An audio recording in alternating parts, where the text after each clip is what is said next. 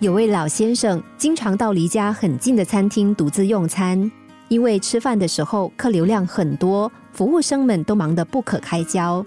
因为老先生的动作比较慢，就经常受到服务生们的冷脸，嫌他耽误了自己的工作。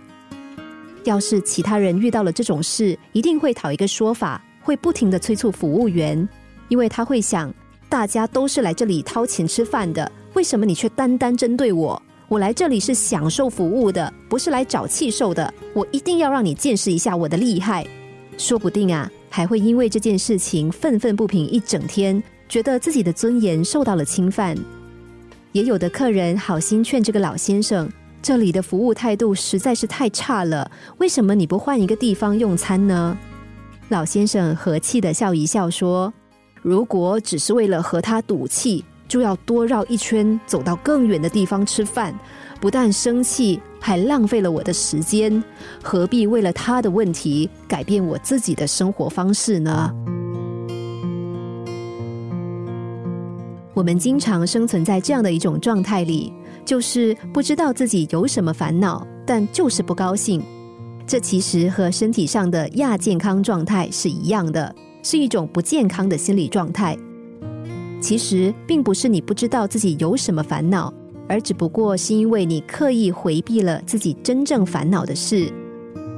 要想解决烦恼，首先就要找出你的烦恼在哪里。如果只是单纯的回避，是不能够解决问题的，因为烦恼看不到、摸不着、去不掉。过分关注和不去关注，都会助长它的声势。只有知道了自己烦恼的原因，才能够找到转化的方法。就像是我们去看病，首先要得到最正确的诊断一样。环境随性来去，烦恼随处可见。不要因为别人的反应而影响了自己做事情的心情，更不要因为外界的评价而牺牲自己获得幸福和快乐的权利。如果我们遇事能够多冷静的分析一下，多独立思考，排除别人的问题，忘掉老天爷的问题。找出真正的问题所在，就能够消除大部分的烦恼。